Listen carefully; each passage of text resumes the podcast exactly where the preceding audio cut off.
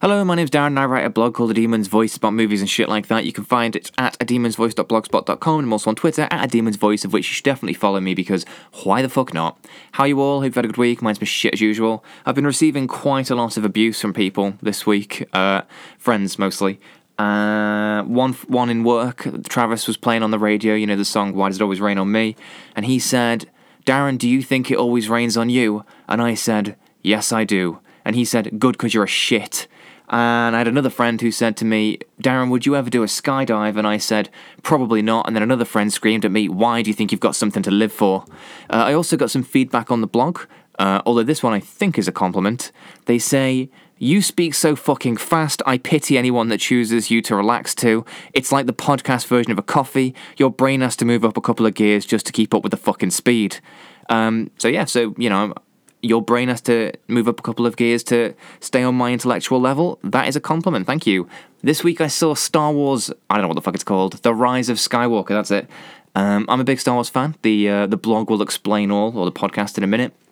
Um, I have read back what I wrote originally, and in retrospect, I seem like I'm so angry I'm about to start just punching babies in the face to sort of vent that frustration. I'm probably not that angry. I probably don't hate it as much as it seems like I do, and I think that as as the as the years go on and they do multiple spin-offs no doubt of TV shows and movies and whatnot of every character in this movie that doesn't get the attention they deserve then maybe I'll start to you know appreciate this movie a little bit more. But as it stands it is the worst Star Wars movie that's ever been released. Anyway uh I guess I'll explain why now. Sit back and try and, you know, knock that brain up a few gears so you can keep up and enjoy. Cheers.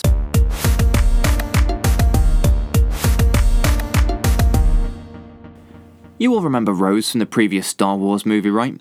She was the character that taught one of our main heroes why kindness is so important and why love is more powerful than hate. She was endearingly played by the actress Kelly Marie Tran, who then went on to receive so much racist abuse for having appeared in the movie that she had to delete all of her social media accounts to get away from it. Well, you cunts will be happy to know that she's barely in this new movie. You won. Every online prick that derided The Last Jedi for daring to be original, to dodge cliche and to be fresh, has gotten their own fucking way. And don't give me any of that shit about you being fans and that you simply knew better than the previous writer and director, because you can absolutely get fucked on that one. I've been obsessed with Star Wars since I was seven years old, and I will hands down challenge any of you motherfuckers to a Star Wars off without even breaking a fucking sweat. I live, breathe, and sleep Star Wars, to the point that I accidentally had my first wank whilst I was lying in bed as a kid and using my dick as a joystick to fly my imaginary X Wing on what turned out to be a particularly turbulent assault on the Death Star. One explosive ending that turned out to be.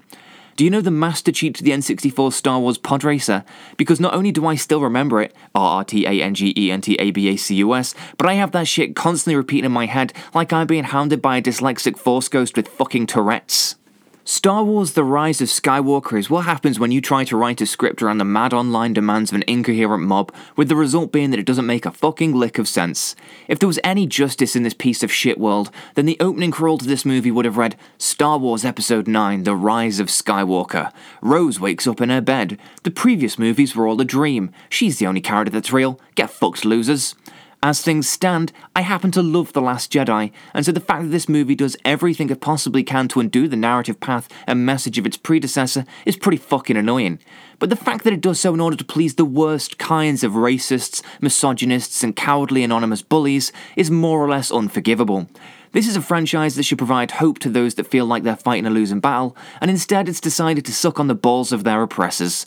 Let's say, for the sake of argument, that none of that bothered me though. The Rise of Skywalker would still be a total fucking mess, in the way that it can't even keep track of its own fucking bullshit. This movie had two writers, and I'm honestly shocked to discover that neither were a confused toddler scribbling over the walls with crayon and excrement as it recovered from a fucking head injury. Usually the credits are a list of people that worked on a film, but here it's more like a list of people that simply chose not to ask, wait, what the fuck is going on in this movie? The rise of Skywalker might seem to be going out of its way to piss all over the decisions of the infinitely superior The Last Jedi, but I almost can't be mad about that because of how constantly it also seems to undermine itself at the same time. I have no idea about the writing process here, but from the final product, I'd guess that each writer shouted out the next word of the script, having paid almost zero attention to the word given beforehand. At one point, a major character is killed off, but before you have chance to worry or mourn for them, they're instantly brought back for no obvious reason at all. Another major character is permanently and rather casually killed off a few scenes later, only to have their killer then go on to walk the same narrative path that they were currently on. So essentially, the filmmaker decided to replace one character that we were familiar with for a new one that we have no emotional investment in at all. This happens again and again, with the movie attempting to get around these shallow fakeouts by moving at such an insane speed that almost nothing is able to register. Another new character is introduced, tries to kill a main character, decides to help them instead, explains their backstory, offers up a trinket that will aid our heroes, and then isn't seen again until the final hour. That all took place over about 5 fucking minutes. If there were two writers, and honestly I'm struggling to believe there was even fucking one, then I can only assume that they wrote this film about 3 hours before the deadline, whilst panic snorting so much cocaine that their office would have looked like the fucking wastelands of Hoth. The Rise of Skywalker isn't so much a movie as it is a flick book of images that you might recognise as looking slightly similar to those that you've experienced in previous installments. Some of those images are pretty cool too, but it comes at the expense of almost everything else that you could want from a film, whether it be character or any sense of cohesion. If Star Wars was a chocolate cake, then this film is what happens when you eat it too fast and you have to spray it all back up the wall in a toxic display of high pressure diarrhea. The characters run from one MacGuffin to the next like they're playing an intergalactic game of supermarket sweep while shouting nothing more substantial than indecipherable exposition. At one point, they scream the word exegol, which sounds to me like the perfect name for a surgically removed bollock. A little later, we're introduced to an alien named Babu Frik, who I also swear to God was being referred to throughout as a gobble prick. I've genuinely never felt so battered around the head by a movie in my life, as it wipes between scenes so quickly that you'd think they'd hide Steven Seagal to keep the fucking camera lens clean. Why is Emperor Palpatine back? I mean, I know why he's back. It's because the previous film killed off his replacement Snoke before this new trilogy could become an exact copy of the original one. But why is he back in terms of the world of the film?